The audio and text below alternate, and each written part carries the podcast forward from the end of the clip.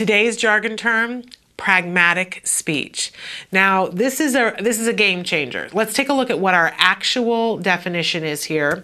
Pragmatic speech utilizing and changing verbal and nonverbal language as well as following often unspoken rules to communicate and understand others. Okay. Um, you know, that sounds great and I understand the gist of it, but as a parent, I want to know what does this mean for my child? As a teacher, I want to know what does this actually break down to for a student? So let's go to our working definition here. Working definition, pragmatic speech is being able to follow the social rules of everyday communication. Pragmatic speech, you know, so often we talk to parents and we say, what services are you getting? Because they'll say, oh, you know, I have a five-year-old. Okay, what services are you getting? Because that's, you know, it all all comes down to that. Are you getting good quality ABA? If they're five years old, they're probably in the school system already.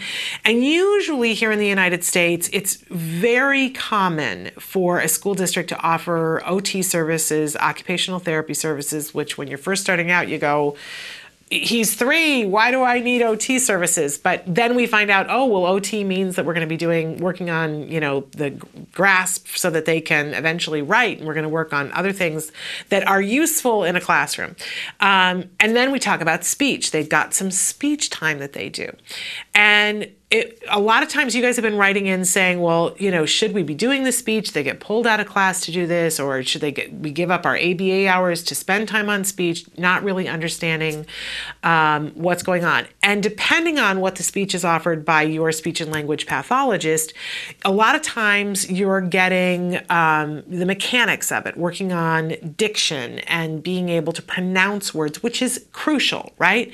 Let's not under, uh, uh underestimate the importance of that because if we have a child who's late to communicating, sometimes the vocal motor stuff isn't working and they need to be able to articulate enough to be understood. Because if you say, I want blah, blah, blah, blah, and nobody understands what you're saying, you're not going to get the reward, which means you don't work hard to be able to speak.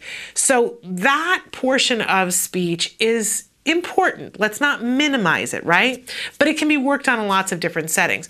But a lot of times what happens is the child gets their diction under control and then the school says, that's it for the speech. There's no more speech in the IEP. And that's why I wanted to talk about pragmatic speech today because we have the ability as a parent to ask, can we now focus on pragmatic speech?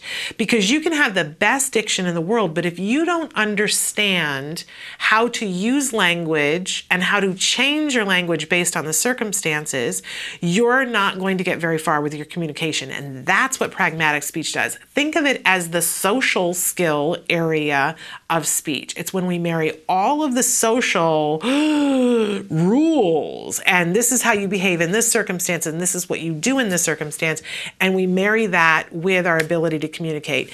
And what we get when kids understand the rules of pragmatic speech, we get kids who fly. So, pragmatic speech, really, really important. It is something that you can ask for.